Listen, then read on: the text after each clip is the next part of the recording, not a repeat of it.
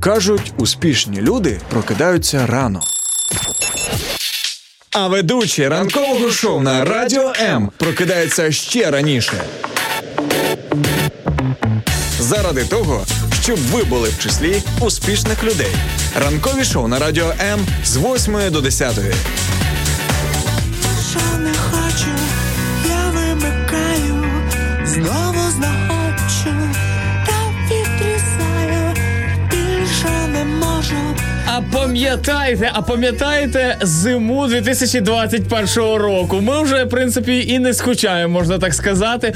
Тому, друзі, ось буквально нещодавно вже була ця холодна пора, але тепленьке, щось таке весняне, квітуче наближається до нас, друзі. На цьому тижні в Києві обіцяють плюс 11, ну а поки такої температури немає, просто насолоджуйтесь теплом наших сердець, як би це банально не звучало. Сьогодні, у вівторок, з 8 до 10 ми з вами Іра Короленко та Макс Савін.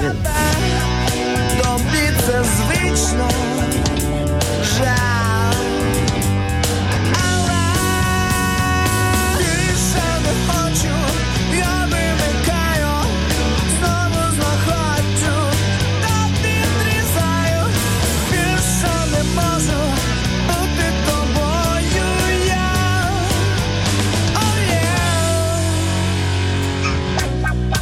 Очі твій злочин у мене біль, до тебе шлях, це рок-н-рол, бейбі жах. Є-є-є, граєш, придбаєш, твої смс-и залишають сліди, зове кохання тобі.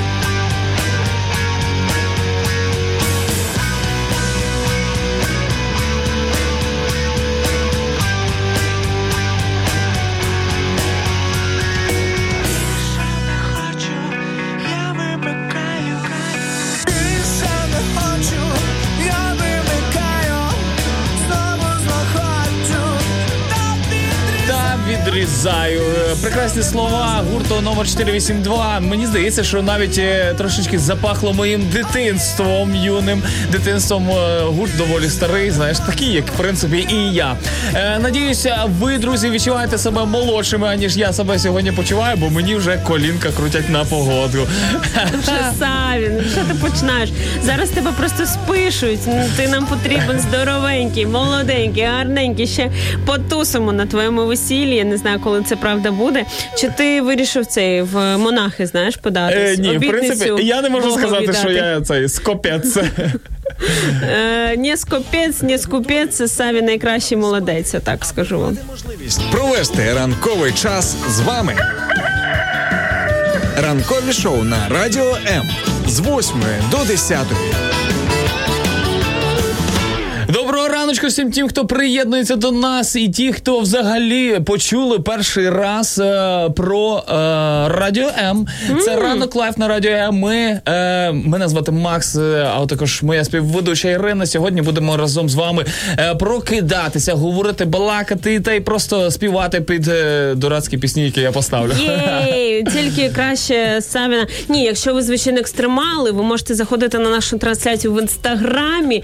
Там Савін так намагається не потрапляти в ноти, що це треба ще повчитись. Тому, якщо ви любите такий екстрим, долучайтесь. Там є такі певні лаштунки. Так, за лаштунками ви можете побачити, що відбувається, про що балакаємо під час музичних пауз.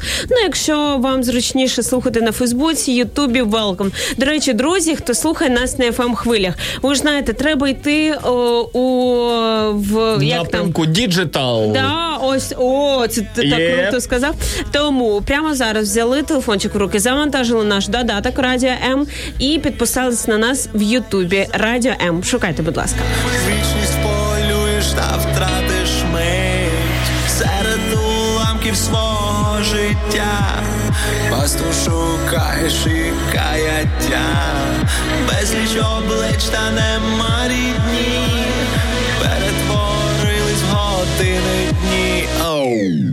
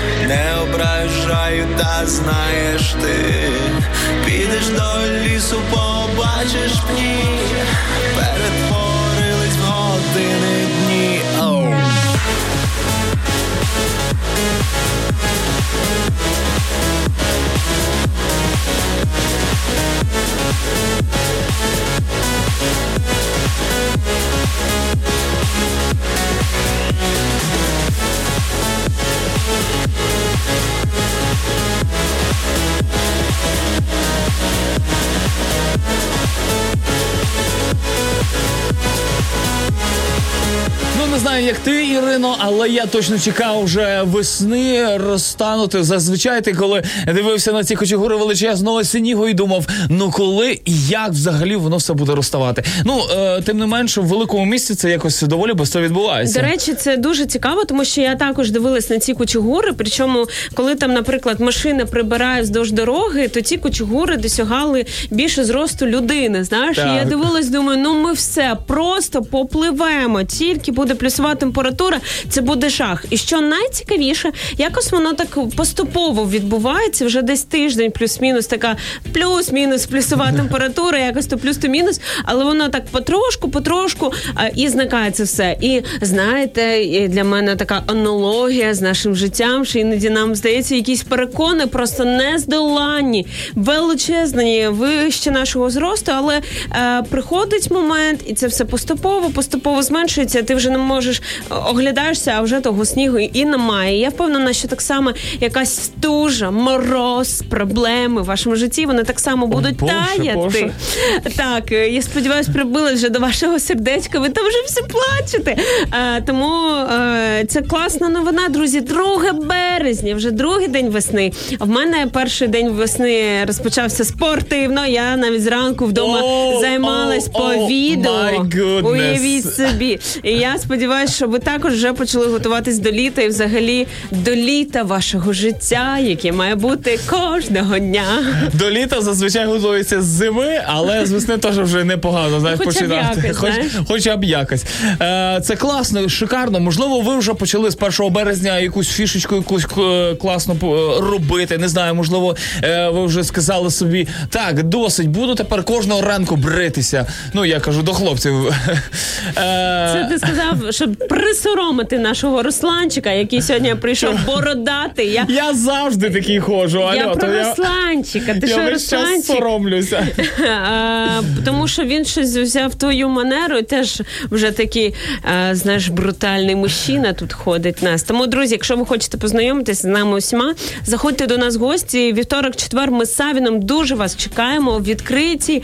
А 11 березня в нашої колеги день народження. І ми вже вас запрошуємо, щоб ви там собі планували, бо я знаю, це для тих, хто в Києві живе, тих, хто планує в Київ приїхати по такій події, вам треба завчасно все казати, тому welcome. Тетяна Кравчук, вітаєчка з Польщі, Кудова з Друй. У нас зараз -1, обіцяють +11, гарного дня, обожнюю починати день з вашим радіом. Це неабиякий класний коментар зранку. Пишіть вам, звідки ви нас слухаєте і яка у вас сьогодні погода.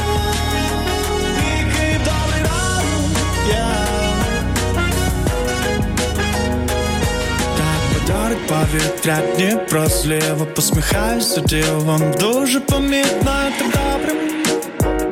Київ, добрий ранок тобі. Голова хитає, музика лунає, всі чують, кайфують, співають і так добре. Київ, добрий ранок тобі. Танцюй, ніби так ніколи не робив. Танцюй, ніби так ніколи не радів ти. Все починається з нової весни. Так, мій Київ, добрий ранок. Мій Київ, добрий ранок. Мій Київ, добрий ранок. Мій Київ, добрий ранок. Мій Київ, добрий ранок. Мій Київ, добрий ранок.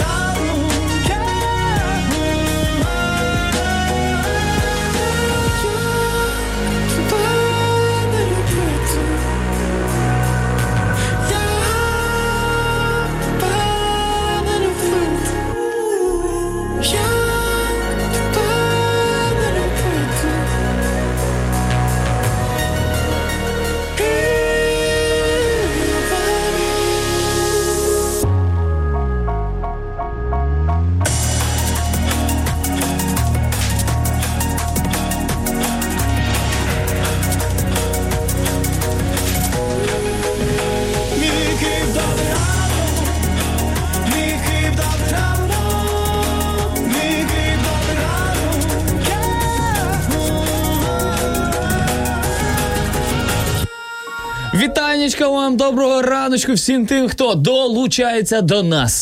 Це Радіо М, і ми разом з вами прокидаємося сьогодні. Та, в принципі, буднього дня ми раді вас вітати і прокидатися разом з вами. Ну і, звісно ж, ми не просто, знаєте, тут для того, щоб побалакати, просто потрендіти про те, про все, знаєте, і поржати, але ми також і про якісь толкові речі можемо поговорити. Наприклад, про компакт-диски, тому що сьогодні день компакт-диска. Я думаю, деякі наші слухачі навіть не розуміють, про що це. Я думаю, можуть бути такі.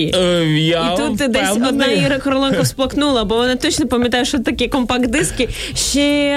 Я ще пам'ятаю, що таке касета, бо я по касеті вчила англійську мову. А колись. Ти пам'ятаєш, що таке забувся, платівка. Так, пам'ятаю. До речі, платівки зараз починають повертатися до моди, і зараз всі співаки, вони вже випускають свої сінгли навпаки на платівках, і це так стильно, модно. Я теж хочу собі цей програвач, але вже хочу приїхати в нормальну квартиру, і щоб там був програвач, синтезатор, хочу, щоб в мене був така добра атмосфера. Меблі з Ікеї і все.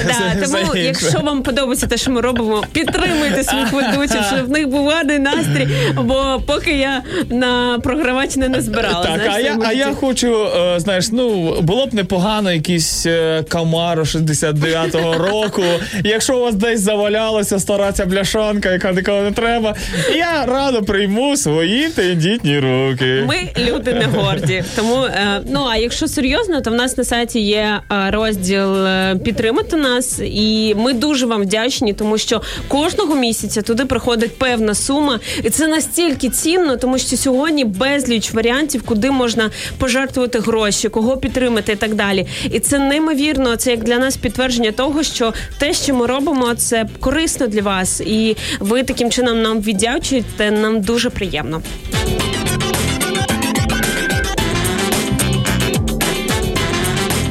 І вже дівчина з капслоком Ірина Пухляк. Єй! Найдобрішого весняного раночку. В Запоріжжі прекрасна сонячна погода. Дякую Богу за новий чудовий день.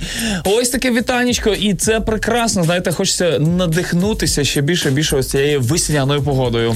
Добрий ранок, Україно. Пише нам Галя Шпирналь з Іспанії. Юра Воробей пише нам доброго ранку. А також Ігор Гунін передає нам вітання з Сієтла.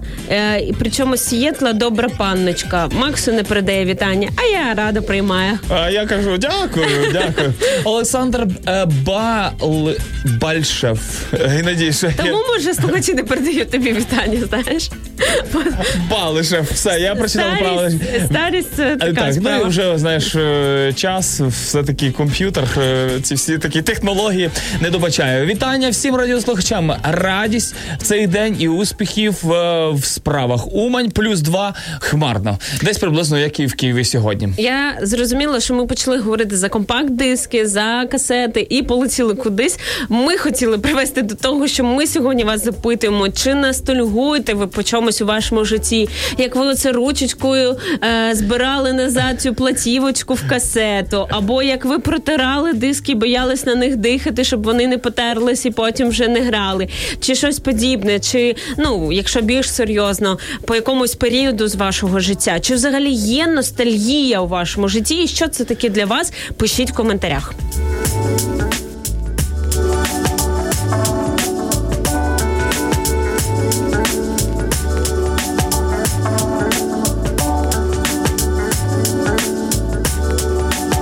Найбільше, знаєш, що пам'ятаю з свого дитинства, це малесенькі кіндер-сюрпризи, якщо ти пам'ятаєш, вони бігемотики такі були. А ще найбільше, що я запам'ятав зі свого дитинства, це те, що я боявся, дуже розбитий бабцін сервіс. Особливий, який стояв для особливого часу, особливого моменту. Який ніколи не ставав. Да, але пиль з нього треба було витирати з серванті. Собі по дорозі, де немає жалю. Запах мімози, іду куди я схочу. Не втрачається час, все навколо нас. Не говори про теорії, бо ти ж бачиш, що ми усі разом. Давайте відчиняй двері нам, тільки ти ніхто не зробить краще твій життєвий план. Менше слів, більше діла.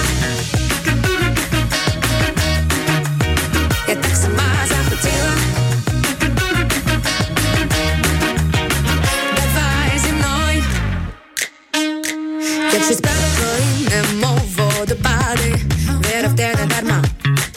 Смакую, як вишню у шоколаді, це магічне життя. Не втрачається час, все навколо нас. Не говори про теорії, бо ти ж бачиш, що ми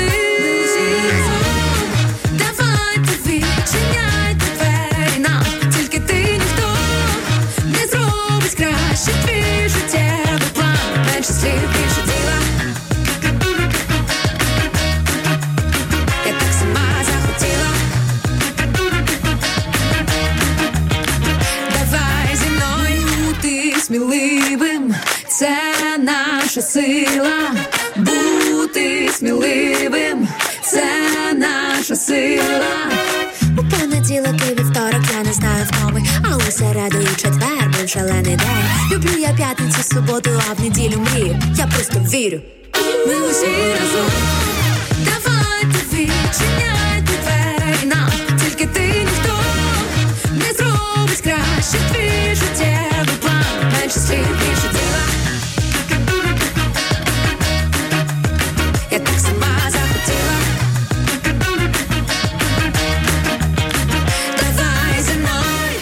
Ліза Щербатюк вітається з нами в Ютубі. Пише нам доброго ранку. Лізочко, ви мене послухали і підписались на наш Ютуб-канал? Якщо так, то нам дуже приємно. Друзі, долучайтесь усюди, де є взагалі якісь будь-які соцмережі. Ми періодично також навіть виходимо в Клабхаус.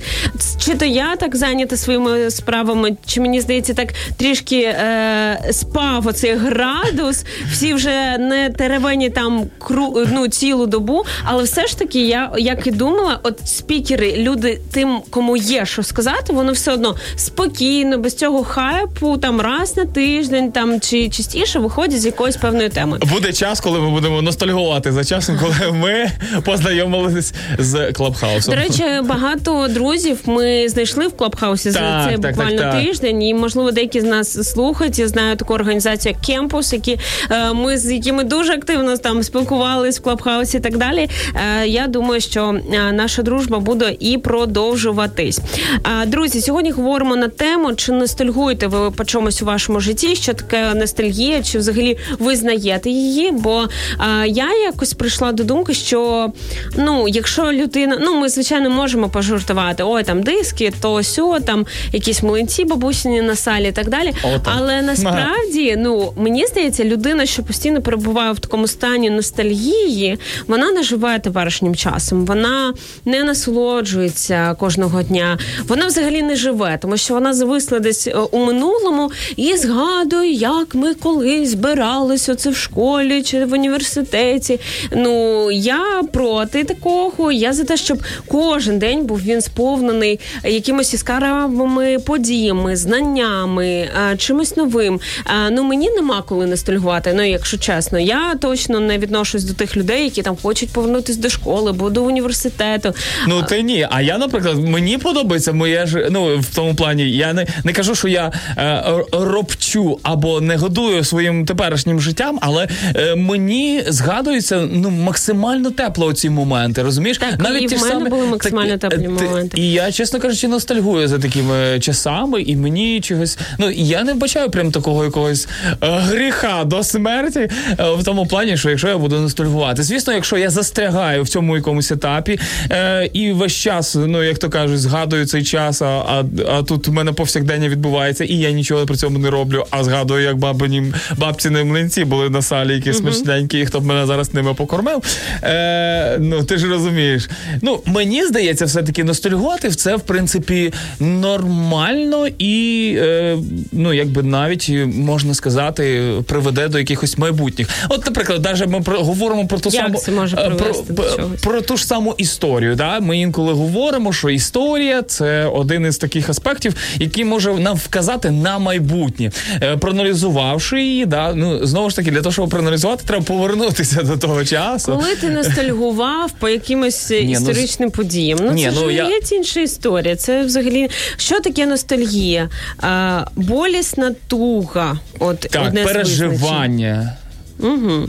Переживання за минулими часами, які відбувалися колись з вами або з вашими рідними і так далі. В більшості це стосується вас особисто, тому що ви якби переживали. От я, наприклад, думаю, що старші люди, які там застали ще Радянський Союз, вони точно ностальгують саме не за часом от цього Совєтського Союзу, а вони ностальгують за своєю молодістю. Тоді, коли вони були, бодренькі, крепкенькі, здавалося, все життя попереду, і ми зараз, вечорниці в селах, знаєш, тобто, в принципі, те, за чим і ми часто ностальгуємо, коли там говоримо про свій там дитячий вік, підлітковий вік і так далі. Чому ці всі касети так приємно згадувати? Тому що це було зв'язано з нашим дитинством, беззаботним, безперешкодним, не знаю. Що таке ностальгія? Просто визначення в Вікіпедії. Болісна туга за своєю батьківщиною настає внаслідок відриву людини від рідних місць, від своєї країни. А також є визначення, що це болісна туга за батьківщиною, а також за минулим. Ностальгія нерідко стає домінуючим почуттям і сталим психічним станом людини, витісняючи відкидаючи на другий план усі інші почуття. Mm-hmm. Ностальгію неможливо звести лише до переживання туги за домом або минулим. Є як мінімум 7 інтерпретацій ностальгії. Найширшим є 2 розуміння її. Це бажання повернути попереднє становище і спроба одомашнити чужу навколишню дійсність. Ой, я на якомусь етапі вчуть. Це все серйозно, це ледь не психічне захворювання, так Вікіпедія говорить, тому... Ну, я називаю це станом, знаєш.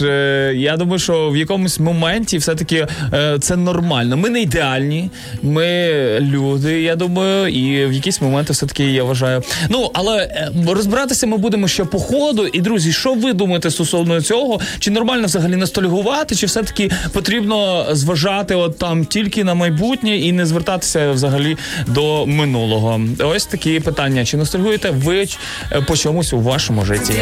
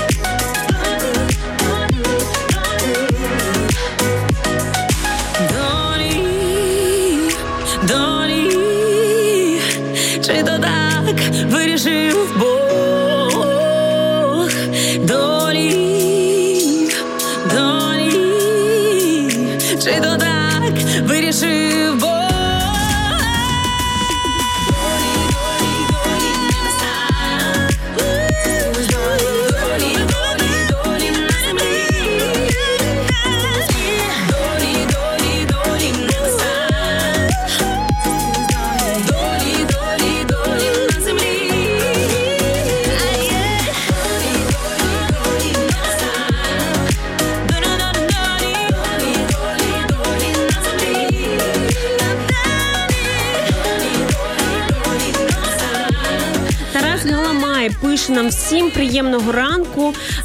Ностальгує за дитинством, за молодістю. Веселі часи були, коли без спробу заходив до будь-кого.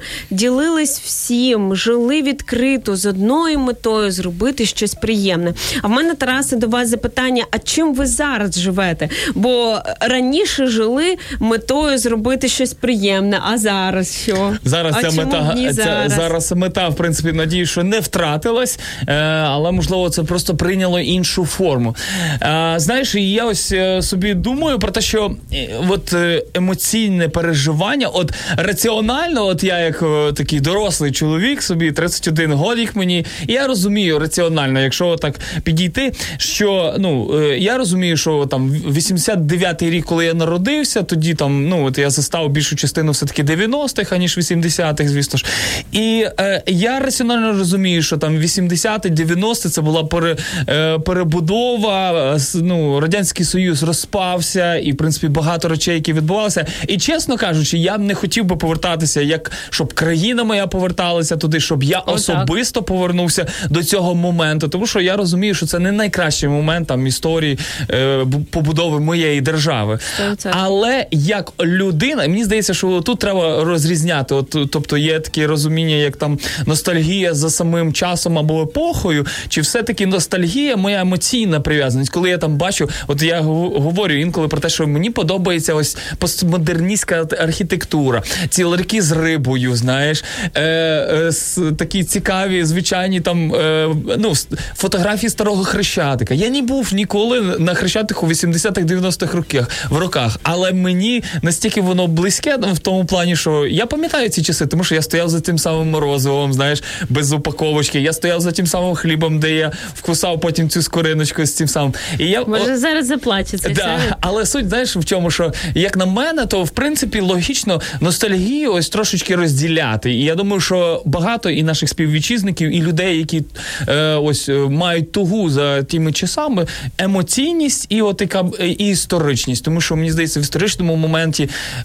все-таки не вартувало би повертатися до якихось часів, а от до якихось емоційних моментів все-таки, можливо, інколи і вартувало би. І я не бачу в цьому, в цьому нічого поганого. Через то я й кажу, млинці, булочки, морозиво, і мені хочеться туди. Нащо взагалі, ти кажеш, прив'язки? Нащо мати прив'язки? Ти ж вільна людина, не будь прив'язаним до чого. Нащо ти обираєш прив'язуватись? Я не прив'язуюсь, я просто згадую про теплі, гарні часи свого дитинства. Вони мені такими здавалося, тому що я жив без проблем, все мама вирішувала або батько, знаєш, якби ти прийшов тільки з грошима, може, купив морозиво. Може, ти насправді і зараз хочеш, щоб хтось за тебе все вирішував? Мамусі, давай покупаємося в моєму психологічному портреті. Давай. Чому ні? А як ви думаєте, це що таке взагалі ностальгія? Це бажання, це якась незрілість, бажання, якась інфантильність, щоб за вас усе вирішували. От класно було, коли наша найбільша проблема була, це там українська мова і загалік з неї і так далі. Що це таке ностальгія для вас? Пишіть, будь ласка, в коментарях, і чи ностальгуєте ви взагалі, і по якому періоду. Влад Циганок пише нам: доброго ранку, друзі, гарного настрою. Мені здається, ваше побажання, воно прямо зараз здійснюється, і нам дуже приємно, що ви з нами. Маргарита Тимошенко пише: доброго ранку, привіт з Черкас. Ми дуже раді, що в нас така велика і українська географія, і зарубіжна, так, нас слухають на усій планеті. Я сподіваюся, скоро і на Марсі будуть.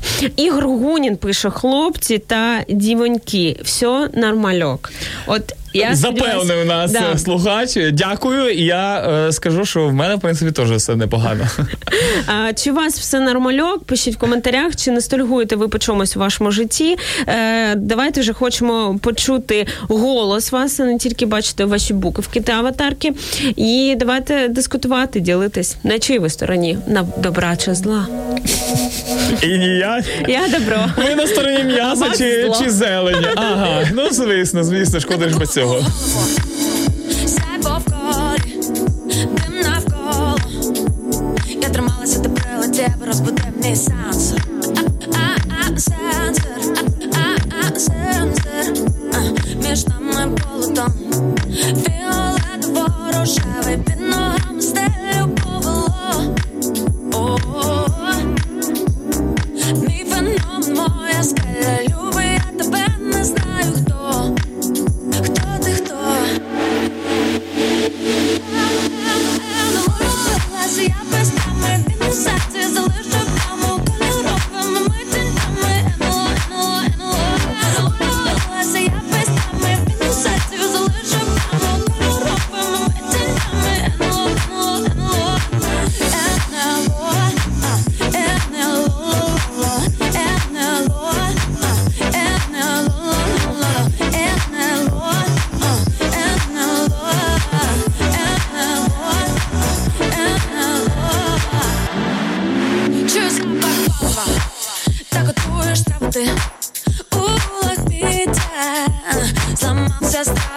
Не прийду до тями я, бо ти моя цукерка. Вітання перед мені, то з іншої планети. Ми дуже різні, в тебе інша раса, але для тебе в мене є вільна каса.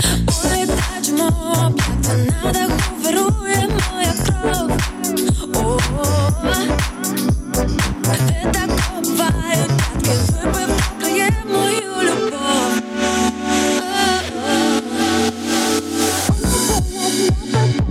Ми так це залишив, прямо коли робимо.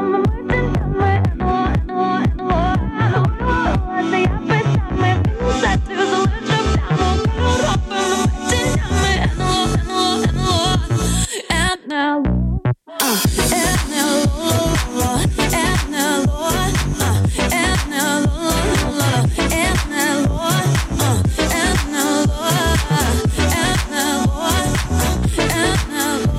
нас нам уже Елісо коментує, наша слухачка в інстаграмі, каже, та, я ностальгую, але для мене це не якийсь затяжний стан, а дуже приємні спогади, пов'язані з людьми, моментами, якимись яскравими спогадами. Дякую, Елісо, за те, що трошечки підтримала мене. Що, ти так, хоч хтось тебе підтримує. Звісно, хоч хтось. Дякую. Танюша из Троиска пишет нам. Ностальгирую по ощущениям клановости и семейственности в семье моих бабушки с дедушкой и родителей. Мы это проверяли с их уходом, но... Потеряли, наверное. Но мы с братом пытаемся сейчас возродить семейные традиции, больше общаться в реальном времени. Ось цікаво, знаєш. Ось це такий готовий кейс. Ностальгуємо, там, як було і так далі, але впроваджуємо це в наше життя сьогодні. Бо якщо це вже торкається нашого серця. Бо оцей коментар Тараса про те, що там раніше жили метою зробити щось приємне, він мене реально напряг. Ну, а зараз що, люди, живемо тут і зараз, в реальності. Ну, звісно, я думаю, що коли люди говорять про це, то вони не мають, на увазі якісь такої крайності. А ти так любиш за людей завжди казати, хто що має на увазі. Я, в принципі, я думаю просто, що, знаєш, чому ми навіть отак поділилися в ефірі з тобою на два таких невеличкі фронти, тому що я розумію, що ти любиш, знаєш, поставити або так, знаєш, або чорне, або біле. Сірого, ні, немає. Не чули. Тому я думаю, що, в принципі, якщо донести тематику в тому плані, що дійсно нормально, там, чи не ностальгувати, чи не нормально, окей, немає, але все одно ми в сьогоденні в будь-якому випадку щось робимо, тому що ми працюємо, ми дивимося якісь плани, мрії, і ми точно не живемо минулим і, знаєш, і мріємо про минуле. Ти кажи за себе, можливо, є дійсно люди, які, зависли в тому часі, їм навпаки потрібна допомога, а вони тебе послухали і такі, так, я один такий ніхто. А так би ми вам сказали... А так би підтримали і сказали, ми з вами. А так би ми сказали, друзі, якщо вам важко жити на зв'язку з реальністю, ви зависли в якомусь періоду вашого життя, вам треба щось з цим робити, насправді, і виходити з цього стану. Наприклад, зателефонувати нам на лінію довіри 0800 50 77 50, поділитись тим, що ви переживаєте, бо, до речі, якщо серйозно, то в нас був якось ефір духовні поради, гостею була Ольга Петерайло, і, знаєте, в них така важка історія з чоловіком, тому що вони 17 років очікували на дитину, і коли вони 15 років були у шлюбі, Ольга завагітніла, але дитина народилась мертвою, так, тобто це важка втрата і так далі. Якщо якось можна це пов'язати з таким зависанням у минулому, зателефонувала дівчина, яка просто розридалась з перших секунд, як вона зателефонувала, і казала, що десь 4 роки тому в неї сталася така сама історія, коли вона нарешті завагітніла після довгих спроб, і з пологового будинку вона поверталась без дитини, і це настільки її турбує, і вона настільки живе в минулому, що вона дійсно потребувала цієї допомоги, цього слова, так, що такого повернення до реальності. І, наскільки я знаю, Ольга з нею продовжила спілкуватись голосом, телефоном. Тому, якщо вже серйозно, ми, звичайно, завжди за фан в ранкових ефірах, але і такий серйозний аспект, він також має місце бути. Якщо ви щось подібне переживаєте, звичайно, ми там не зможемо вас писати в коментарях, але ви можете зателефонувати дійсно на лінію довіри 0800 50 77 50, або якщо вам комфортно і ви нам довіряєте, ви можете написати нам в особисті. І ми, як можемо, підтримуємо, принаймні вислухаємо вас і просто побудемо поруч.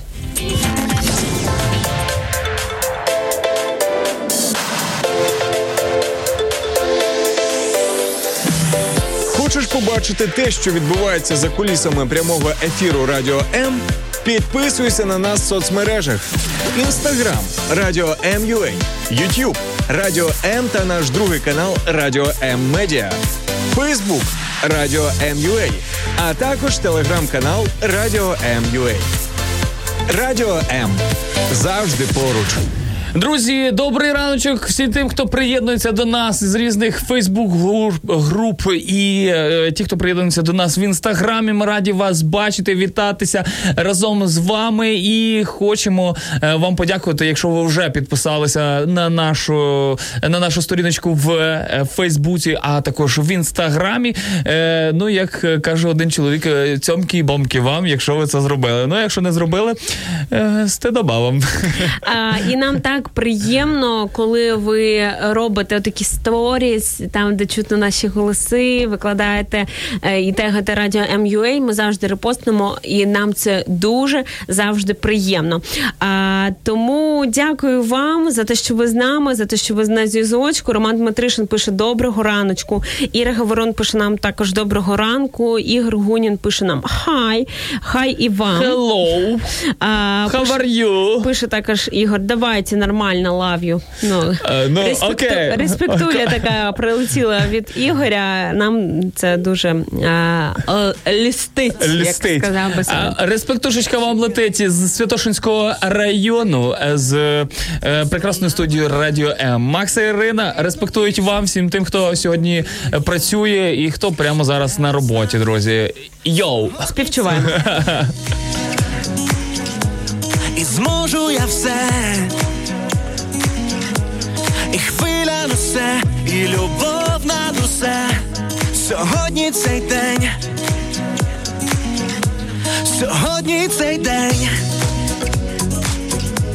щасливий для нас. Найкраще в житті нам відчути вже час. Сьогодні цей день. Сьогодні цей.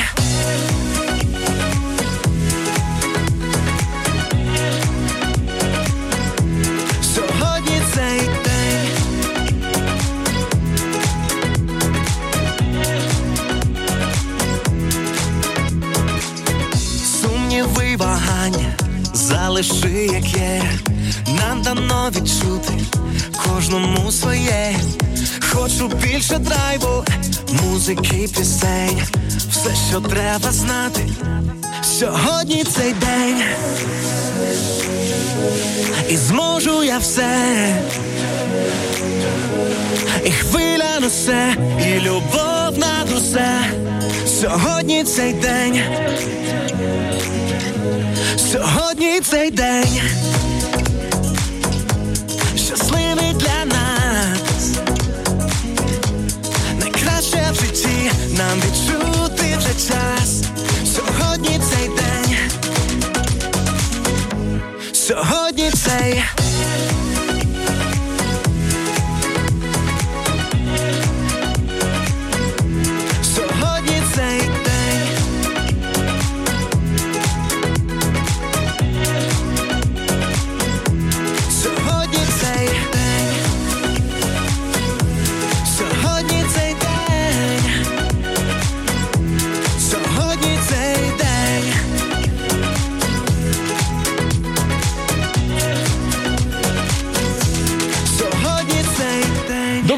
Друзі, на годиночку 8:48 ми вже готові разом з вами спілкуватися на всю, в принципі, лунає наш ефір. Надію, що ви слухаєте нас з різних куточків України і вже респектуєте нам з тих самих куточків, друзі. Ну, а ми, звісно ж, готові разом з вами спілкуватися, балакати, говорити і все таке інше, що можна, в принципі, робити ротом і щоб лунали слова, як то кажуть. Обожнюю формулювання Савіна. Друзі, пишіть нас в коментарях, чи не стольгуєте ви в своєму житті по якомусь періоду, плачете в подушку по ночам і згадуєте з тремтячим серцем, як, я не знаю, бабуся, знову ж таки, робила там якісь млинці, хачапури, ще щось. Я топлю сьогодні за те, що ностальгія – це повернення у минуле, Це просто... І ніякого життєвої позиції в цьому немає. Це відсутність життя тут і зараз, це зависання в минулому і так далі. А Савін якраз відповідає цьому сьогодні.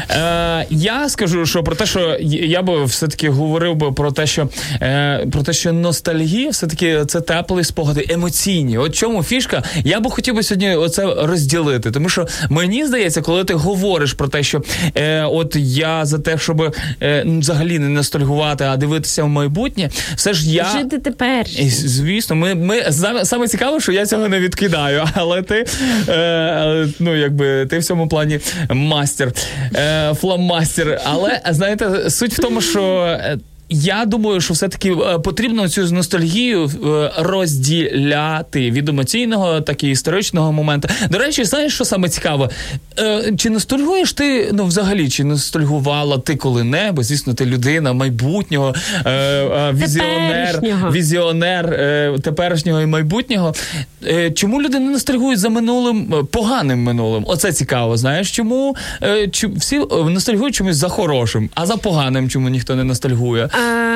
У нас пам'ять така, що ми пам'ятаємо з часу, ну, стираються ці погані якісь моменти, і все більше хорошого. Звичайно, є моменти такого, ну, нестілення, десь якихось образ на людей в минулому і так далі, і ми це проносимо з собою. А от якраз і часто нас пам'ять може, до речі, піддурювати. Нам здається, що так було класно, так просто неперевершено. А насправді, ну, ми, слава Богу, що так, мені здається, створені, що з часом ми згадуємо тільки тепле, тільки хороше. Якщо, звичайно, там немає якоїсь там супер такої рани відкритої, так, яка досі кровоточить. Я це в своєму житті відчуваю, і ну, якось це дивно взагалі ностальгувати по-поганому. Мені здається, якраз ностальгія в тому і полягає, що це певна ілюзія, що ти малюєш собі кращий світ, що тобі здається, що там було класно, а зараз ні, там і так далі. Тому... Ну, наприклад, ми там деякі люди, вони дійсно, можливо, ностальгують або переносять своїми мріями або своїм серцем в той радянський час. Але насправді в радянський час жили ми всі, ну, не дуже добре, якщо так розібратися, так, в принципі. Да, ми пам'ятаємо ті моменти. Ну, а хтось і не жив в радянський час, бо його, ну, вибачте, знищили фізично, ну, якби. Прекрасний час був, алілуя просто. Да, ну, ми жили там в якихось комуналках, да, там хтось в общазі, хтось жив, ну, і ми пам'ятаємо, коли ці там квадратні метри були там 2 на 2, і люди, в принципі, в цьому жили. І... Хтось плакнув, хто досі живе, знаєш, да, таких умовах. Хтось, в принципі, ті, хто більш-менш, знаєш, якби намагався почути хоч якийсь голос поза і, ну, поза межами Радянського Союзу, і там включав Голос Америки, і зашторював штори, закривав двері, виключали світло для того, щоб хоч частинку почути те, що відбувається в світі, а не тільки навколо них. Знаєш, і звісно, ну, якби ми не ностальгуємо за цим, ну, якби прям настільки сильно за цим часом, тому що ми розуміємо, що тоді було багато концтаборів, катів, які, знаєш, знищували. Та, ну, ми зараз говоримо часто і про українську мову, яка, в принципі, тоді так само знищувалась. Ну, і ми, в принципі, розуміємо, що за такими поганими часами, ну, не варто ностальгувати.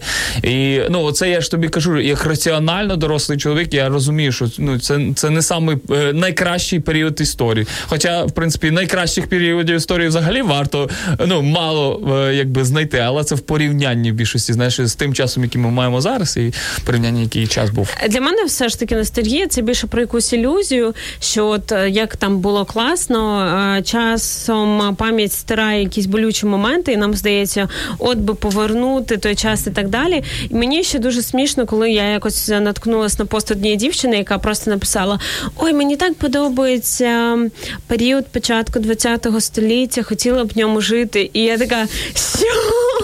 Дві війни світової пережити, голод, голодомор. Ну, знаєш, от люди відірвані від реальності настільки, що просто, ну, таке несуть.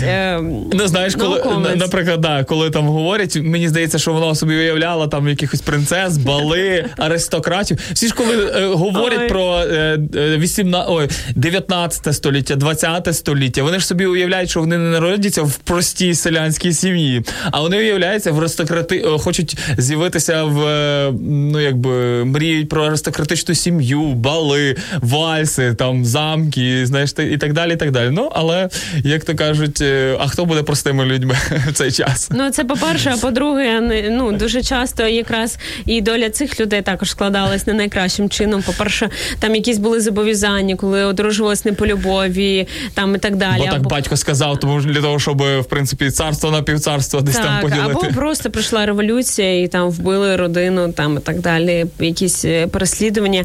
Тому я за мультик «Панда Кунг-фу», де черепаха Угвей чітко сказала, що це для тебе філософська така думка прослідковується. Це просто один з принципів мого життя, що минуле забуто, майбутнє, ну, не відкрито для нас, а теперішнє вона справжнє. І от в російській мові там перекладає, що не дарма настояще називають настоящим. От. Think about this. Влад Шевеленко додає до того, чи частіше люди все-таки пам'ятають хороше, чи все-таки погане. От, наприклад, насправді, думаю, що пам'ятаємо ми більше все-таки поганого. І десь я з Владом дійсно погоджуся. Ну, ми насправді, скільки ти можеш добрих речей робити, але потім одна річ, погана річ, може зіпсувати багато добрих речей. Ну, це дивлячись, як ти дивишся на цей світ. Я вірю в те, що в людях більше хорошого, ніж поганого, і я з цього і виходжу. І якщо так в мене з батьком, ну, так стало, що, ну, на пальцях двох рук перелічити моменти приємні за все наше життя разом. Але насправді, от мій досвід того, що всі погані моменти, вони з часом стираються. Я вже не годую їх, а я реально пам'ятаю, як ми збирали шовковицю, не знаю, як українську правильно, як він вчив мене кататись на велосипеді, як ми слухали музику, просто сидячи на дивані в нас в вітальні, знаєш. Mm-hmm. Ну, і от реально таких моментів от раз, два, три, чотири, знаєш. Але я за них сьогодні вдячна. І я не ностальгую по тому часу, бо там було багато чого неприємного, але і прекрасного було. Ну, і клас, і слава Богу, що це було. І ми живемо тут і зараз, і давайте це і робити. Ось. І він, в принципі, десь трошечки додає, що каже, але ми прагнемо до гарного, і період дитинства цьому сприяє. Дивився тоді на світ просто простіше. Ось так, думаю, в цьому і є суть ось цієї дитячої ностальгії, в тому плані, що ми тоді якби були, ну, якби нічого нас не напрягало, ми дивилися на світ простіше. Я думаю, що твої спогади, так як і мої, в принципі, спогади, тому що це не все моє життя було зв'язане з моїм батьком, і я стосовно цих людей, яких немає вже, знаєш, ну, якби для мене, в моєму житті вже його немає. І цікаво про те, що, ну, я, в принципі, звісно, погоджуюся з тобою. В цьому випадку я пам'ятаю тільки хороше. Тому що поганого... Я дитина був, і я поганого насправді не пам'ятав. Ну, взагалі не пам'ятаю якогось такого поганого. Але коли ти вже дорослий, можеш аналізувати і сприймати, мені здається, все-таки все більше і більше люди носять в собі якогось такого, знаєш, такий цей похірець жовчий, знаєш, як то кажуть.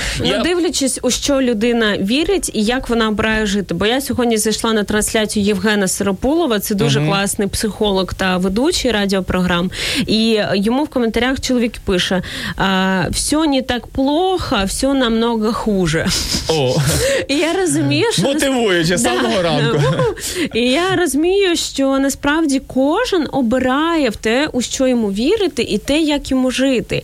І, ну, оптимісти, реалісти, песимісти, от... Я вважаю, як ви бачите, так ви і живете. Як ви дивитесь на цей світ, у що ви вірите, ну, те і приходить ваше життя. Ну, це ж логічно, правда? Друзі, сьогодні запитуємо, чи ностальгуєте ви по чомусь у вашому житті? Цікаво почути вашу думку, можливо, якісь спогади з вашого дитинства, або, можливо, з вашої молодості. Цікаво почути, чекаємо вас у коментарях, друзі. За декілька хвилиночок повернемося до вас. Світлом сонця вночі. Ти бо всім ще мала, а тепер відпускаю і не тримаю, просто лети. День, а в душі ніч без краю, і ніяк не зникає, і чекає на тебе. Ти, ніби моя осінь, моя посмішки, сльози, моє серце, але вже німе, ми як плани.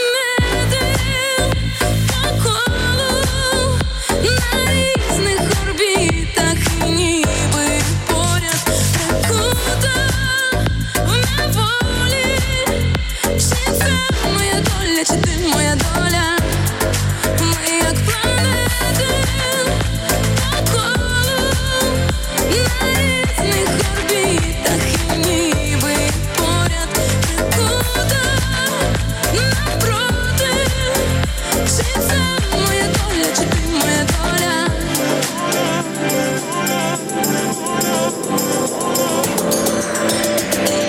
Знов із тобою прокинусь, в моїх думках і залишусь світлом зорі вночі. Знай, серце й досі палає, бо любов вибачає десятки років. Радіо М.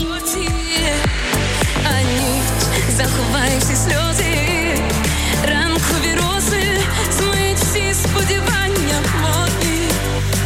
А ти, у всім, що я мала, а тепер відпускаю.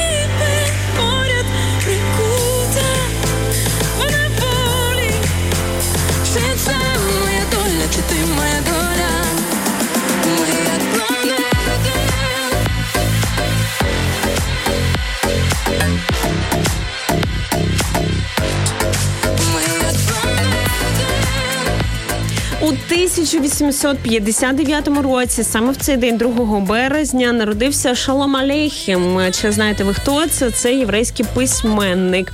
Ну, а так як в нас за все єврейське на по єврейським радіо... новинам, да, єврейським штучкам. Радіо М відповідає Інна Цірук. Ми сьогодні їй телефонуємо, щоб вона трішки поділилась, розповіла про цього автора. Алло, Інно, чи чуєш ти нас добре? Добрий раночок. Добрий раночок, я вас чую прекрасно. А чи ви мене чуєте? Клас, шикарно, в тебе такий класний голос. Ти що, на радіо працюєш? Ха-ха. Ні, я просто нещодавно прокинулася і насолоджуюся тим, що я можу вас слухати. Зараз, знаєш, це була така, ну, трошки давня мрія, таке давнє бажання, щоб робити так, як наші слухачі. Просто, наприклад, лежачи в ліжку, сидячи в кріслі, в халатику, пити собі каву і слухати ранкових ведучих Радіо М. Так що, слава Богу за вас, за те, що ви ведете ефір вівторок і в четвер, я можу собі це дозволити.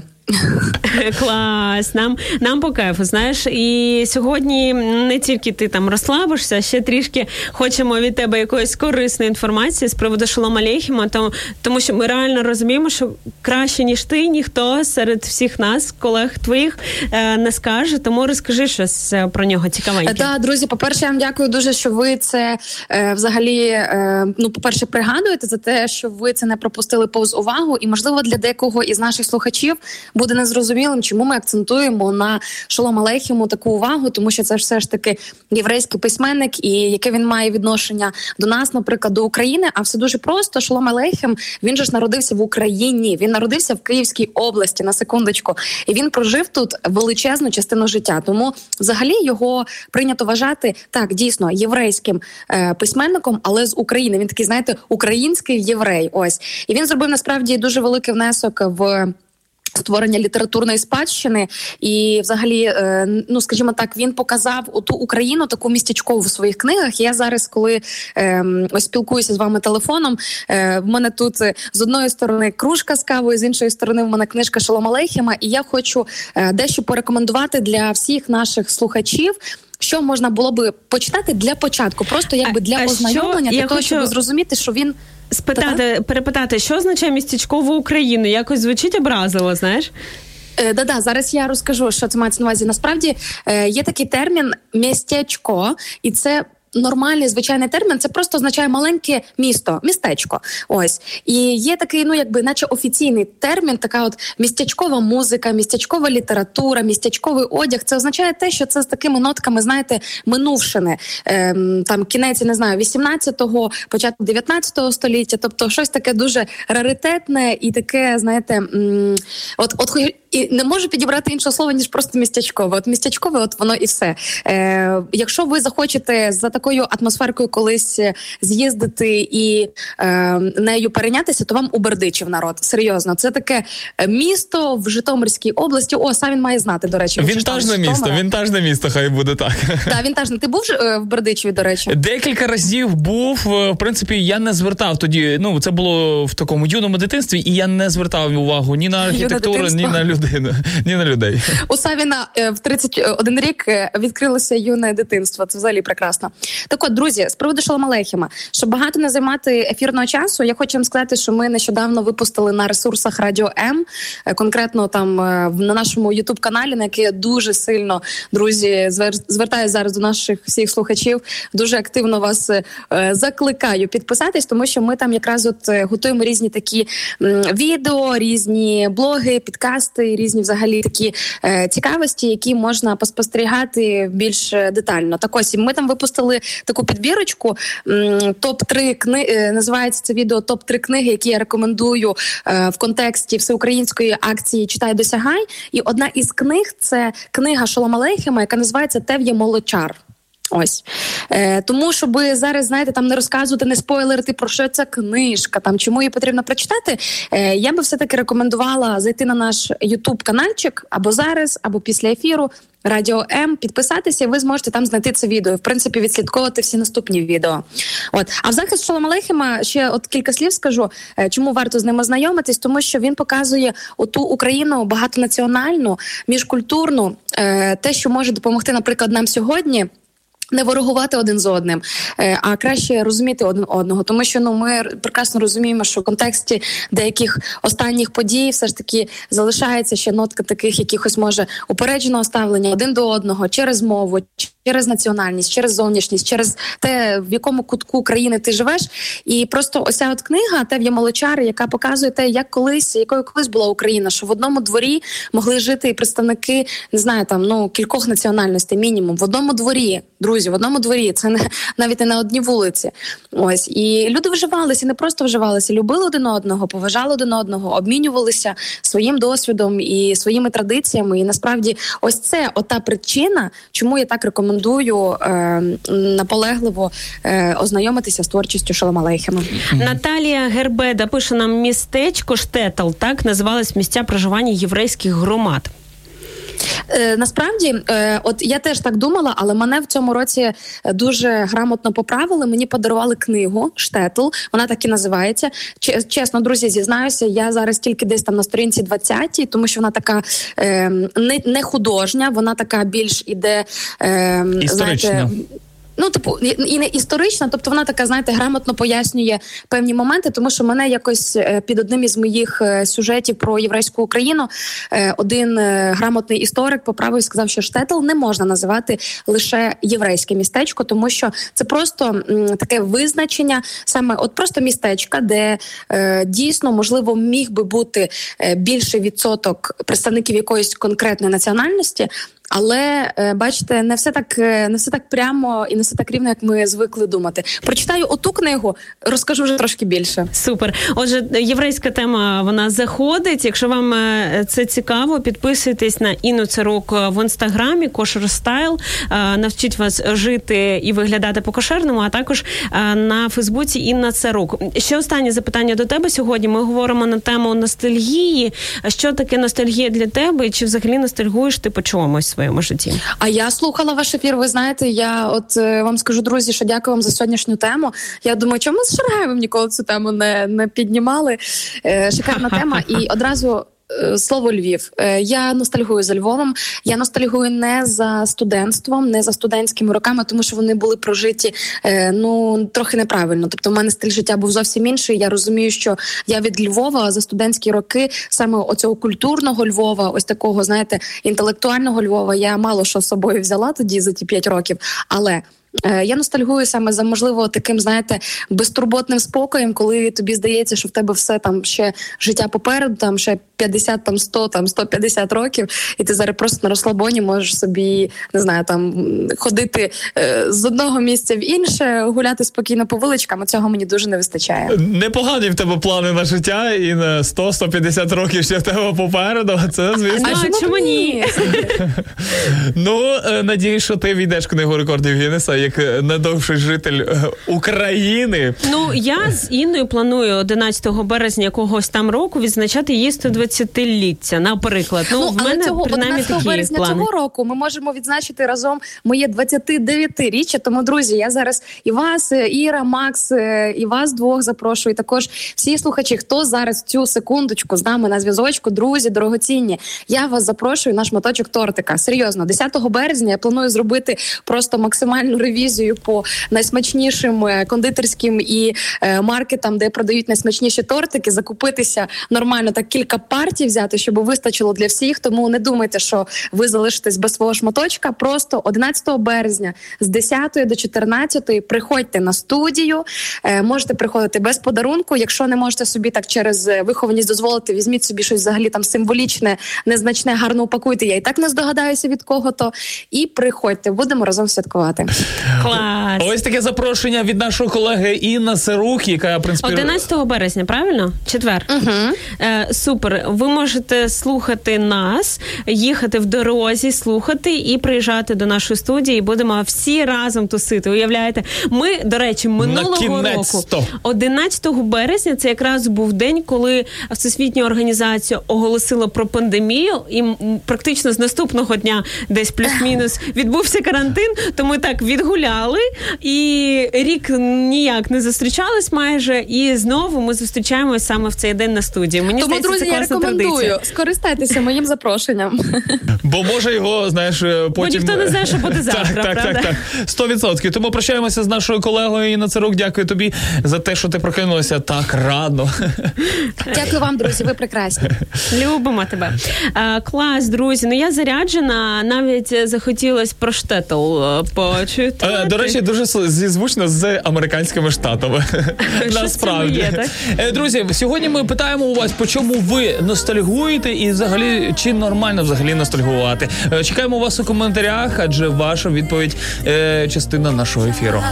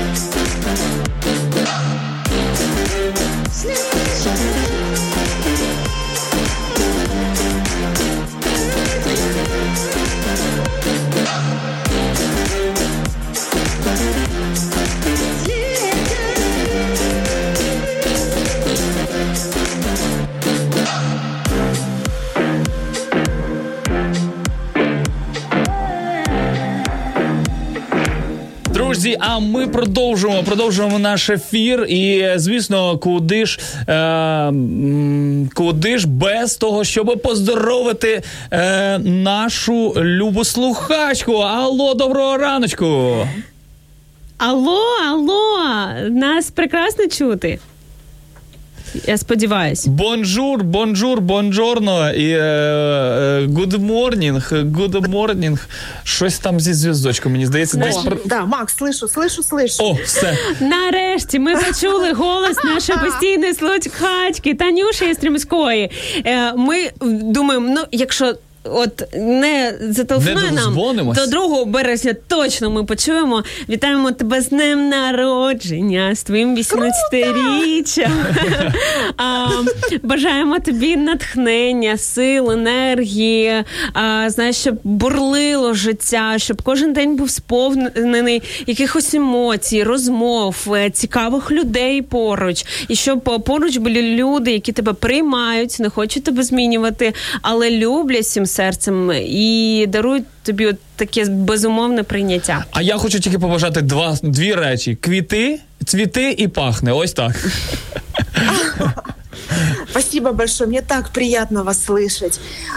Я так переживала о том, что неужели Радио М уже больше не поздравляет именинников. И я так ждала, мне так приятно, что на самом деле позвонили. Это просто замечательно. Вы делаете мой день еще лучше. Класс. Я принимаю все ваши поздравления. Мне очень тепло от того, что вы меня принимаете и читаете мои комментарии, и принимаете мою точку зрения, всегда готовы выслушать. В общем, я вас очень люблю, и рада, что вы есть, и я буду с вами еще, долго. Тань, я рада, що ми прорвали цю, блокаду, якусь. І я сподіваюся, що з цього дня ми можемо зробити таку традицію, чути твій голос щоранку, коли ми ведемо. Як тобі така ідея? Ирочка, не всегда могу отвечать и уделять время, потому что, как правило, у меня радио на фоне работает, я собираюсь на работу, и все время в каких-то заботах. Девочки с утра собираются, в общем, много всяких хлопот. Поэтому иногда могу написать комментарий, но, опять же, не каждый раз. Если будет получаться, с удовольствием, конечно. Правда, це не так страшно? Скажи.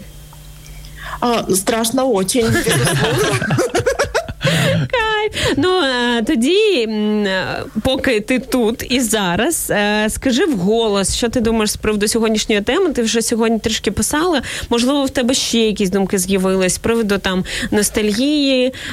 Може, так трішки чи ностальгуєш ти за дитинством? Да, можеш трішки більше розкрити той коментар, який ти нам писала сьогодні. Тема интересная, конечно. Дело в том, что моя жизненная позиция такая, что, в принципе, ни о чем не нужно сожалеть.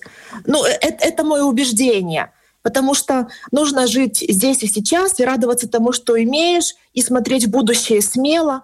Поэтому есть моменты, которые греют мое сердце, то есть воспоминания, которые мне очень дороги, и это очень важно в моей жизни. То, что написала воспоминания о моем детстве, когда вся семья, допустим, собиралась у бабушки с дедушкой в Киевской области, собирались бабушка, дедушка, их 4 детей с семьями и с внуками, то есть у нас была очень большая семья. И мы садились за огромным, допустим, дубовым столом, пели украинские песни. Было застолье, очень приличное, причем не такое, как, допустим, велика селянская свадьба, бог и лишка и все такое. Ничего подобного. Было очень все культурно, прилично. То есть я вспоминаю это очень с теплотой, когда вся семья, эта клановость, то, что я написала в комментариях. Но это очень важно, когда дети растущие, подрастающие, понимают, что у них есть прям крыша. И крыша не только в виде мамы и папы, еще и бабушки, и дедушки, дядюшек, тетюшек. В общем, это очень... Для меня было важно, когда я была маленькая, когда я росла. Со временем наши взрослые бабушки, дедушки, отцы, мамы ушли, уже их нету. И я понимаю, что настолько мир поменялся, и настолько диджитализация, и что-то еще, не знаю, но мы стали очень мало общаться.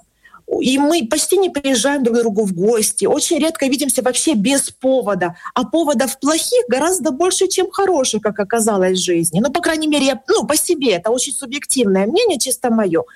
Вот. И мы как-то так с братом переписывались и приняли для себя такое решение. Что бы там ни было, если кто-то из нас зовет друг друга в гости, может быть только две отговорки. Умер или умер. Все. То есть, по-другому быть не может.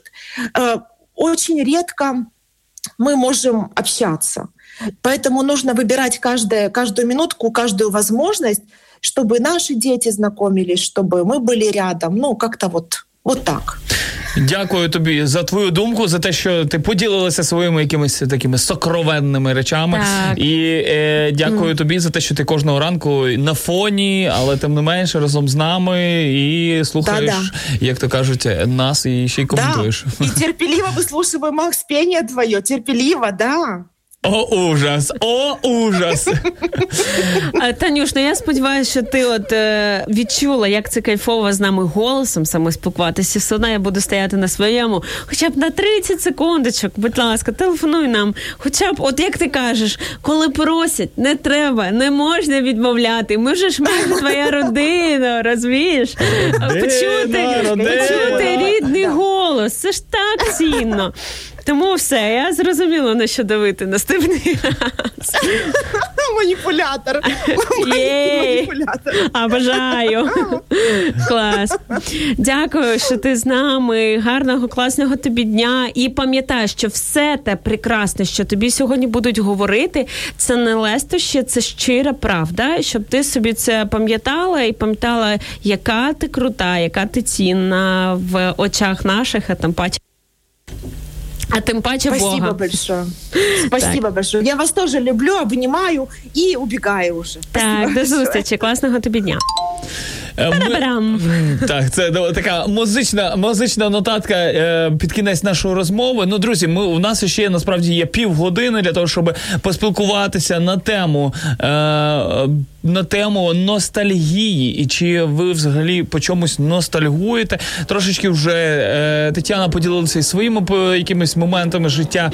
І все-таки ми повертаємося знову про те, що є все-таки теплі моменти, до яких хочеться і варто повертатися. І в нас тут вже є дуже круті коментарі, які я зачитаю після музичної паузи.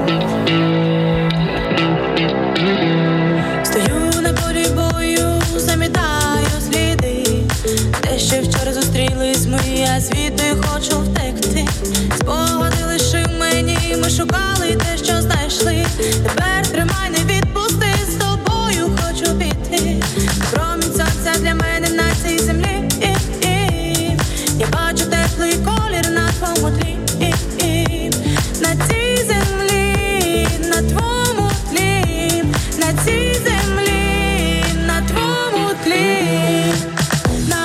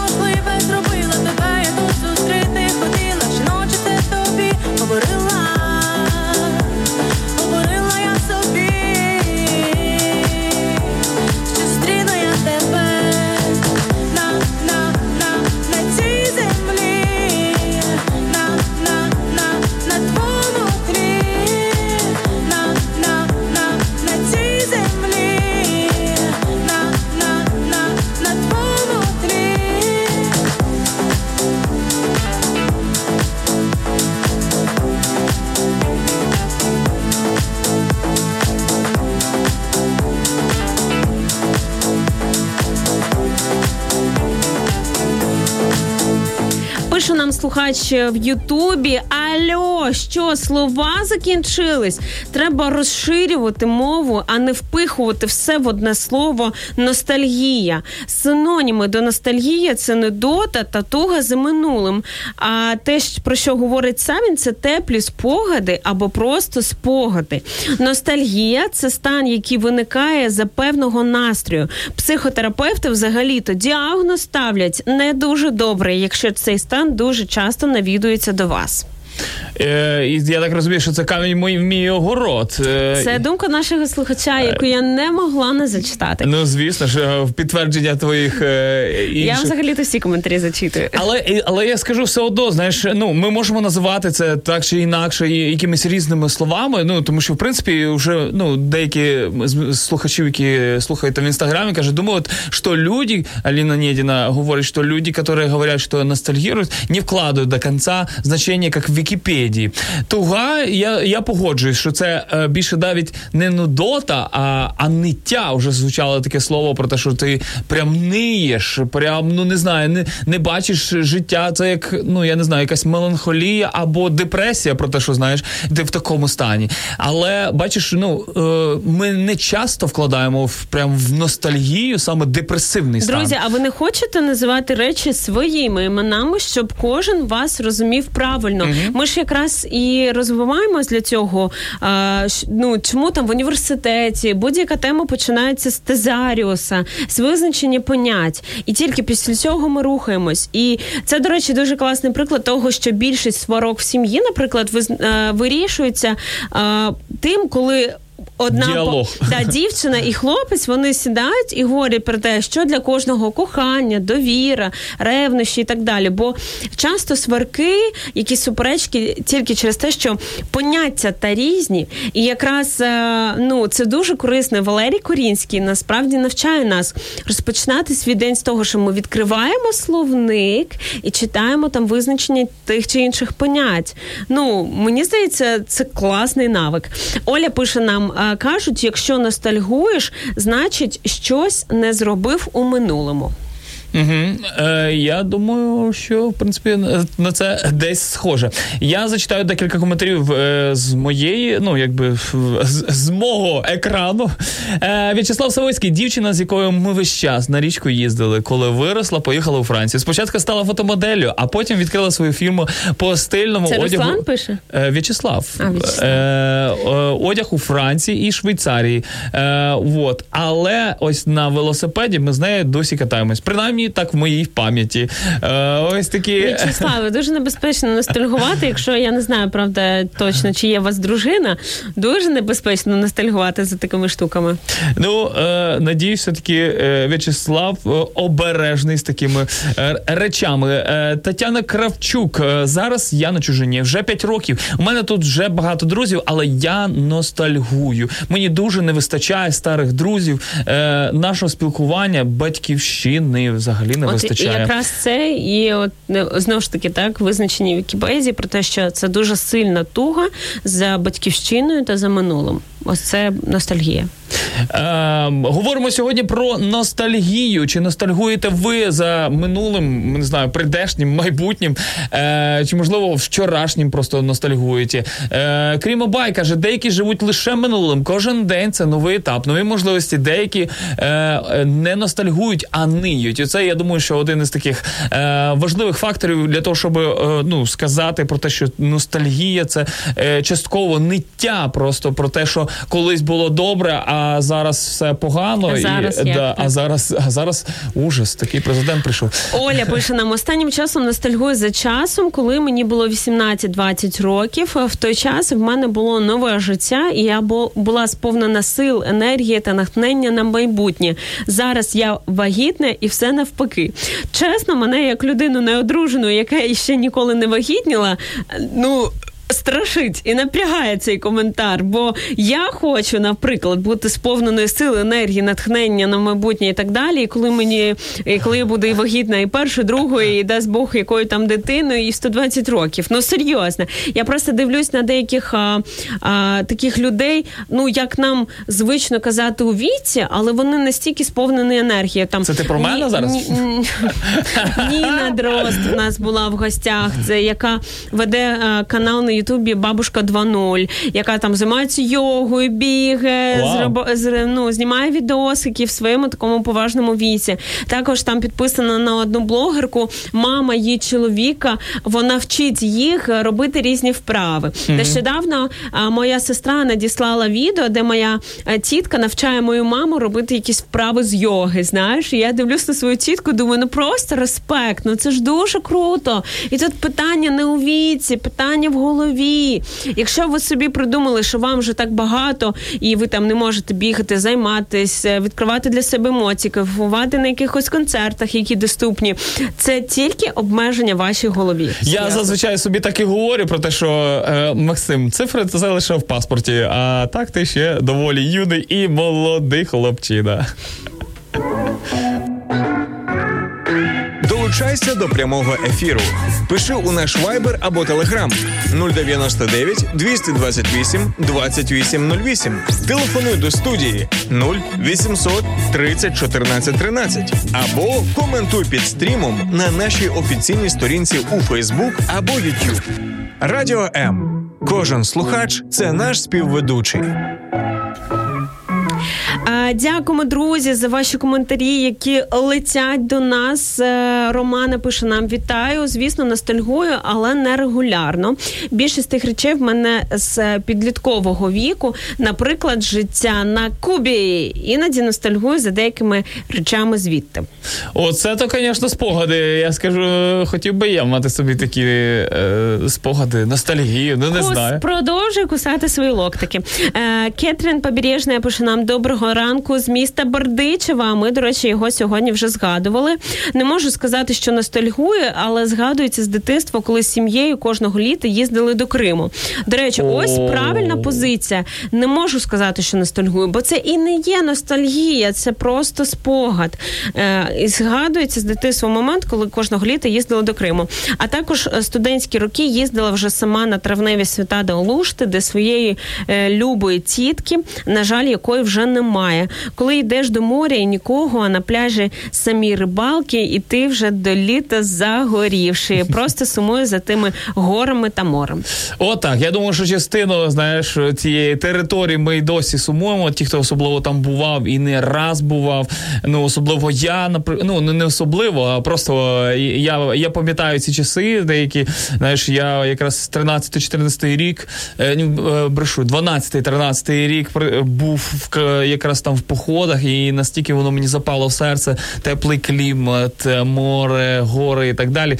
Ну, я думаю, що ви, в принципі, ті, хто був, розумієте, про що я ще загальному. Повернемо свої землі рідні. Олександр Харківських пише: вітання передає нам з міста Дніпро.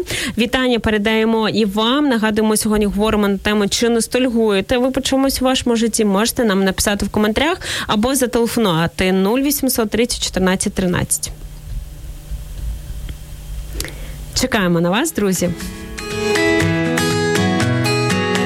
Долучайся до прямого ефіру. Пиши у наш Viber або Telegram 099 228 2808. Телефонуй до студії 0800 30 14 13. Або коментуй під стрімом на нашій офіційній сторінці у Facebook або YouTube. Радіо М. Кожен слухач – це наш співведучий. Друзі, а тепер порадимо вас якимись такими смішними, курйозними та цікавими новинами. І знаєш, я от просто розумію, що, наприклад, питання вакцинації для багатьох людей вже зараз стоїть доволі гостро. Може, не будемо. Про наболіле, да? Насправді, цікава, курйозна ситуація сталася, наприклад, в четвер, 25 лютого, коли солдати Страсбурзької моторизованої бригади зупинили 8 58-річного водія, який рухався зі швидкістю 191 км за годину. І звучалося, ну, звичайно, ми скажемо, ну, що з того, в принципі. Але хлопці зупинили цього чолов'ягу, каже, от камери фіксації, в принципі, зафіксували. Але своє порушення літній чоловік пояснив поліцейським тим, що дуже запізнювався на щеплення від коронавірусу. Поліцейські вилучили у чоловіка його посвідчення, водія, та знерухомили його транспортний засіб. І я скажу, що, знаєш, цікаво. Просто, знаєш, у нас, в принципі, поки що там, отримали щеплення декілька десятків людей максимум, а там вже, в принципі, дуже багато людей вже летять просто на всіх порах для того, щоб отримати це щеплення. Ну, ось такий курйозний момент.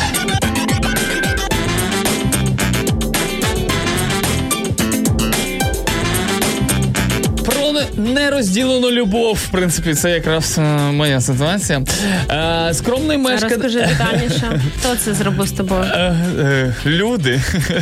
Я був би хорошою людиною, якби не люди, знаєш, десь так приблизно це виглядає. Скромний мешканець Китаю був готовий на все, щоб зійтися зі своєю коханою дівчиною. І ось він вирішив її здивувати. Але предісторію я трошечки розповім. Каже, пару розлучилися через прикрі обставини. 30-річний мешканець Китаю провінції невимовною китайською мовою вирішив повернутися із міста до рідного села Хетоу, щоб доглядати за рідною мамою. Але кохана не розділила його, відповідно, його рішення і побажала залишитися в місті. Ось, але каже про те, що я повернувся і я розумію, що хочу повернути свою кохану. І каже, що ось він себе асоціює, каже, знак зодіаку риба, і я романтична людина. Ось так. Ну, це якраз точно не я, як би так сказати. Я трішки замкнутий і не вмію добре висловлювати свою думку. І вважаю, І він вирішив проявити не тільки словами, але й ділами свою закоханість і прив'язаність до своєї. І він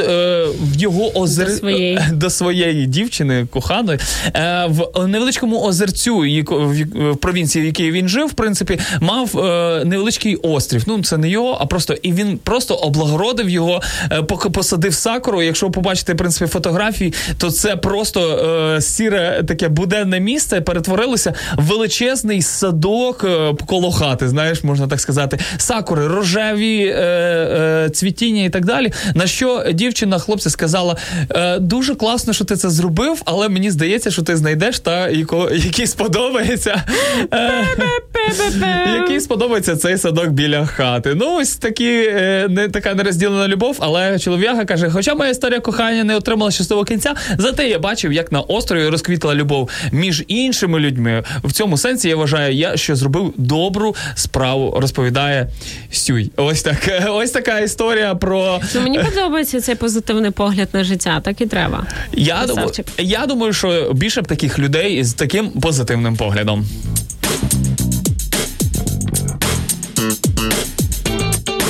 Друзі, а ми продовжимо говорити на тему не щеплення. Не переживайте. Слава тобі, Господи. Чи ностальгуєте ви по чомусь у вашому житті? Про ностальгію, про розділення, розуміння ностальгії, чи взагалі нормально ностальгувати, чи все-таки варто розділяти спогади і ностальгію в якомусь плані?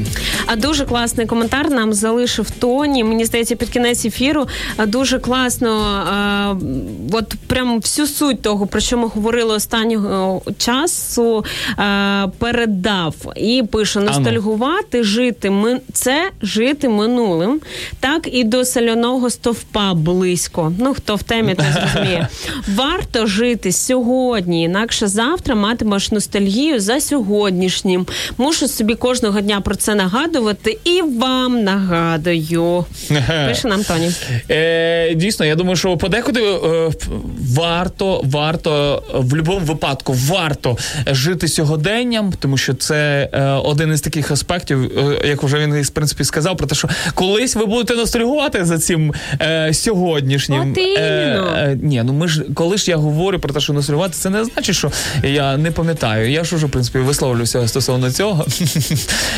Але я думаю, що і так це нормально, в принципі. І от я вважаю. Я не бачу, просто як ми тоді можемо сказати спогади, теплі спогади, чи ностальгую? Ну, ностальгую я, в принципі, за цими теплими спогадами. Чи хотів би я, щоб вони повторилися? Десь всередині душі я хотів би, щоб моя бабця знову зробила мені млинці. Десь в душі глибоко, як уже сказала наша слухачка, я би хотіла знову пережити моменти з рідними і близькими. Звісно, їх не буде, і я не стою на тому, щоб варто сидіти і чекати, поки цей момент настане. Звісно, ми продовжимо жити, ми маємо мрії, ми маємо сьогодення, які також можемо... Тому що вже не ми будемо чекати бабусю, а ми вже можемо стати бабусею, яка може бути такою ж прекрасним спогадом для ваших внуків, там, не знаю, дітей і так далі, і так далі. Десь золоту середину я завжди шукаю. Мені здається, трішки заплутався вже сам в своїх показаннях. Давайте перейдемо на музичну паузу, тому що в нас закінчилось буквально 10, залишилось хвилиночок нашого ефіру. Давайте вже бігти ближче до підсумків. І це найкращий момент, аби ви нам зателефонували або написали, бо час іде, час минає, час є тільки тут і зараз.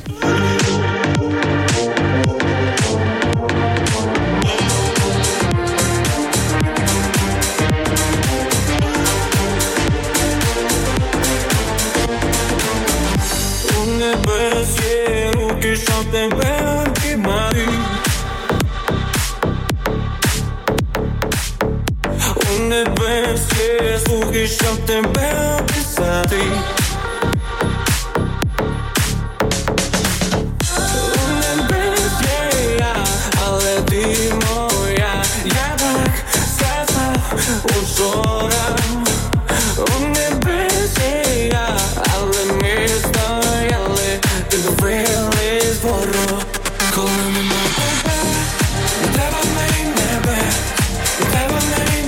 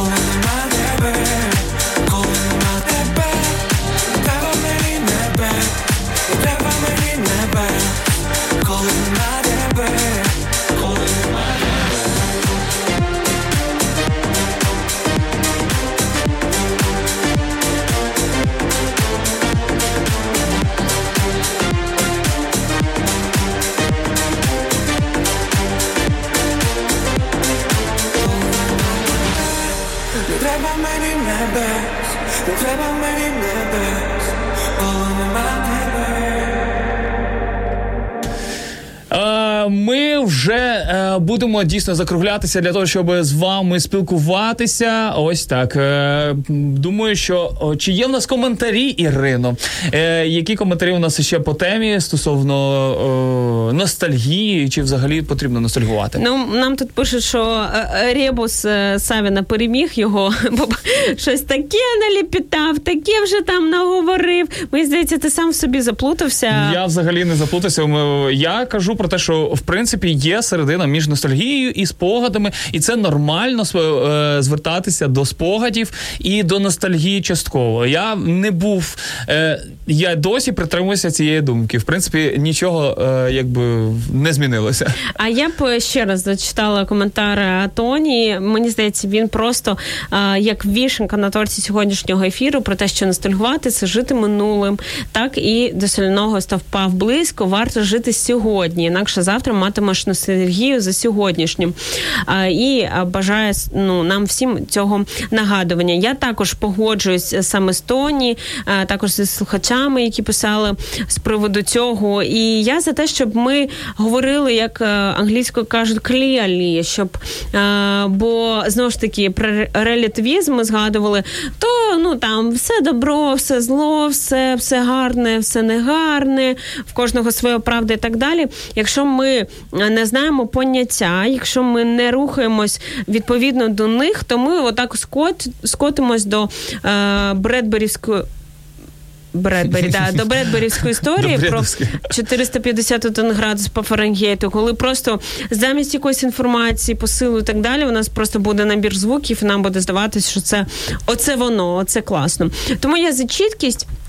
І, знову ж таки, я сподіваюся, що принаймні після нашого ефіру ви вже запам'ятали, що таке ностальгія. Це туга, це важкий психічний стан, який переживає людина. І якщо вона часто перебуває в цьому стані, в неї можуть бути виникнути реальні проблеми, тобто відсутність зв'язку з реальністю, а відповідно до цього і багато інших проблем.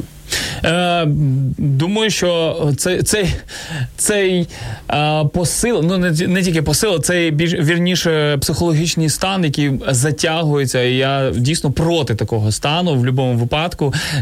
Для мене, та навіть і депресія, ми вже навіть говорили про це, частково про депресію. Мені здається, що одна була з тем колись, не пам'ятаю коли, але... зі мною точно ні, тому що я за депресію не говорю, бо я не маю кваліфікації для цього.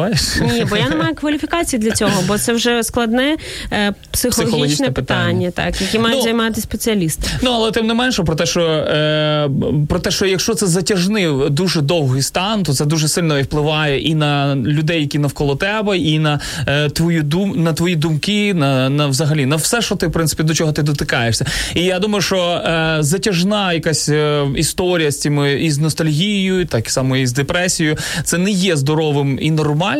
В принципі, в цьому, думаю, що ми можемо і рухатися, і виправляти деякі речі в цьому плані. Ділиться з нами наша слухачка. Зізнаюсь, чим більше дорослішою, тим більше ностальгую за моментами з дитинства. Я не знаю, я сподіваюся, що мене така доля не спіткає, в тому плані, що кожного дня буде що переживати, і не буде оцей дефіцит якихось емоцій, і заради яких треба буде повертатись у минуле. Я принаймні зараз свої 26 живу так. Я, подивимось, як буде далі, але принаймні я в це вірю, і тому, я думаю, так і буде. І я впевнена, що такі приклади є, і вік це взагалі, ніщо. Що таке вік у паспорті, певні якісь цифри, це не про що. Я ж за що я кажу. Мені просто, знаєш, в мене, наприклад, був такий криза, коли тобі вже 20... До речі, цікаво, що там, в 30, коли вже виповнюється, знаєш, а в мене в 29. І я просто з віком, просто не був згодний. Я не досягнув того, що я хотів досягнути. І ти такі... А потім забив бол, ти взагалі про це не думаєш, да? Про досягнення. Ти, звісно, до цього просто по-іншому вже знову відношишся. Просто ти, знаєш, в один момент розумієш, що ти вже, не 21 тобі, а 29. І вже скоро 30 ти розміняєш, а ти не досягнув тих цілей. І ти, в тебе були якісь плани, в тебе були якісь, мрії і так далі.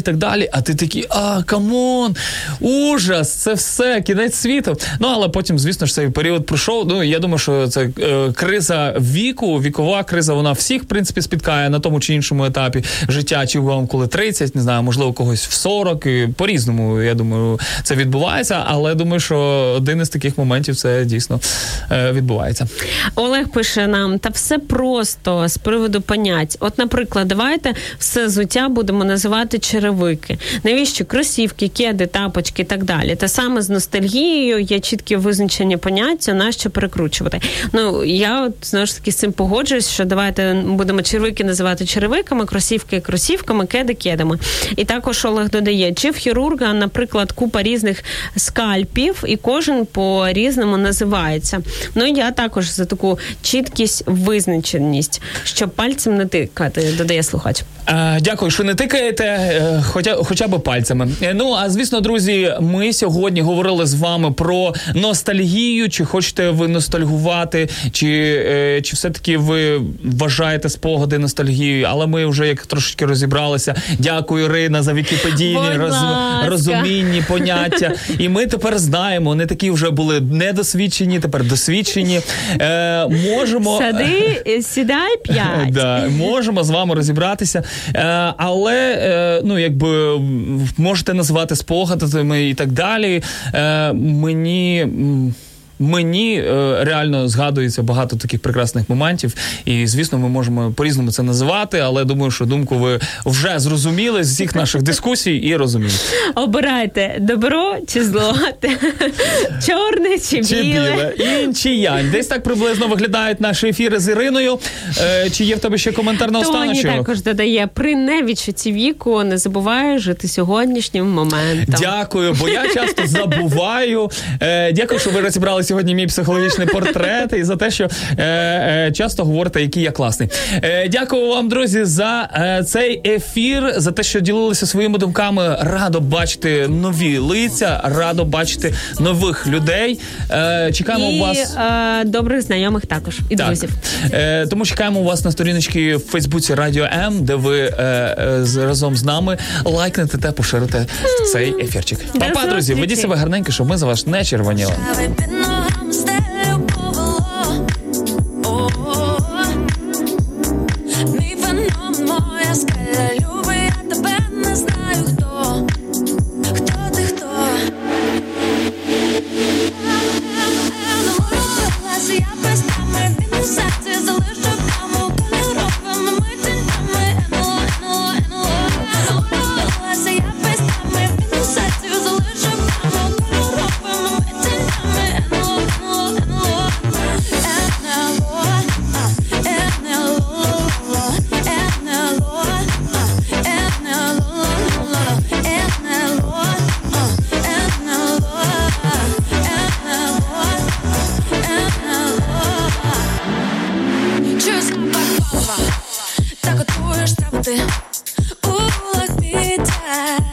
Зламався з траву хід, не прийду до тями я, бо ти моя цукерка. Вітання перед мені, то з іншої планетки. Ми дуже різні, в тебе інша раса, але для тебе в мене є вільна каса. Улітаємо, плата на даху, вирує моя кров.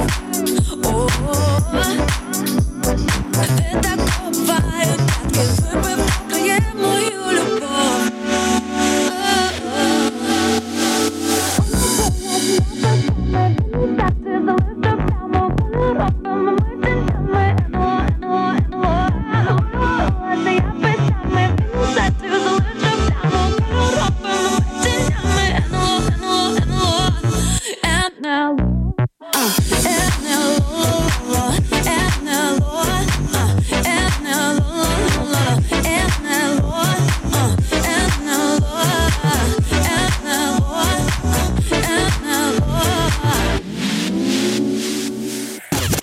Кажуть, успішні люди прокидаються рано. А ведучі ранкового шоу на Радіо М прокидаються ще раніше. Заради того, щоб ви були в числі успішних людей. Ранкові шоу на Радіо М з 8 до 10.